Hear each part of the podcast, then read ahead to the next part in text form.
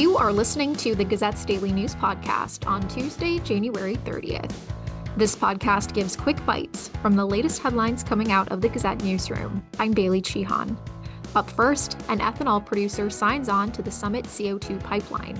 And later, tight feed supply and high hay prices are putting pressure on Iowa's cattle industry. P O E T announced Monday that it would link its Iowa and South Dakota ethanol plants to Summit Carbon Solutions' proposed carbon dioxide pipeline. P O E T is the world's largest ethanol producer.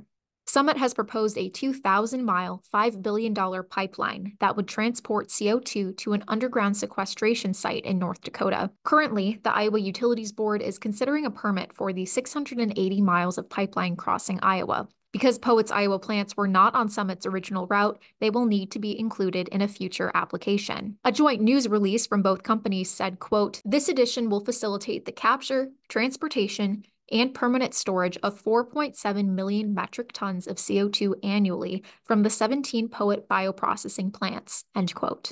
Critics oppose eminent domain and worry about the safety of transporting C O two underground. Biofuel supporters say these pipelines are critical to the industry's survival. There is no timeline for when the state board must decide on Summit's permit. P O E T is based in Sioux Falls, South Dakota, and has twelve bioprocessing facilities in Iowa. High hay prices and fixed feed supplies are putting pressure on Iowa's cattle industry. twenty twenty-three marked Iowa's third year in a row of drought. This contributed to low hay yields and poor hay quality. This year, yields dropped eighteen percent to two point nine five million acres. Hay conditions reached their lowest quality since at least twenty nineteen.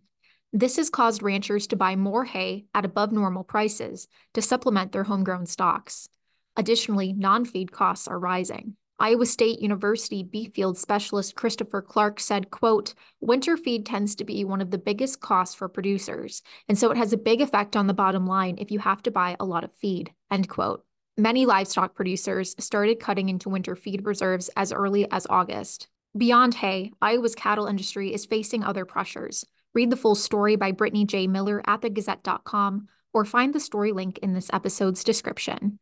Next, National Democrats have targeted an eastern Iowa congressional district in an effort to regain the majority in the U S House of Representatives. U S House Democrats announced its Red to Blue program Monday. The program works to help Democrats running against Republican incumbents flip their districts. Among the first slate of seventeen candidates is Iowa City congressional candidate Christina Bohannon. Bohannon is challenging Republican Representative Marionette Miller-Meeks of Ottumwa. Another Iowa Democrat received the Democratic Congressional Campaign Committee stamp of approval. That was Landon Beckham, who is running for Iowa's third congressional district.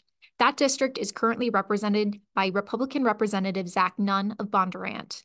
Nunn narrowly defeated Democratic incumbent Cindy Axne in twenty twenty-two. Bohannon and the D C C C say they are planning to highlight Miller-Meeks' support of a nationwide abortion ban. Bohannon told the Gazette she supports a return to Roe v. Wade. Additionally, Bohannon said one of her top priorities, if elected, is to pass a farm bill. You can find a link to each of these stories featured in today's episode in this episode's description or at the gazette dot com.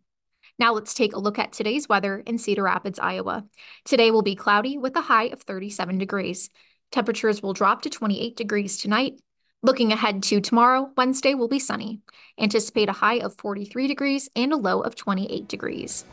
Thank you for listening to the Gazette's Daily News Podcast. Stay up to date with the latest news from Eastern Iowa at the gazette dot com. I'm Bailey Chihan.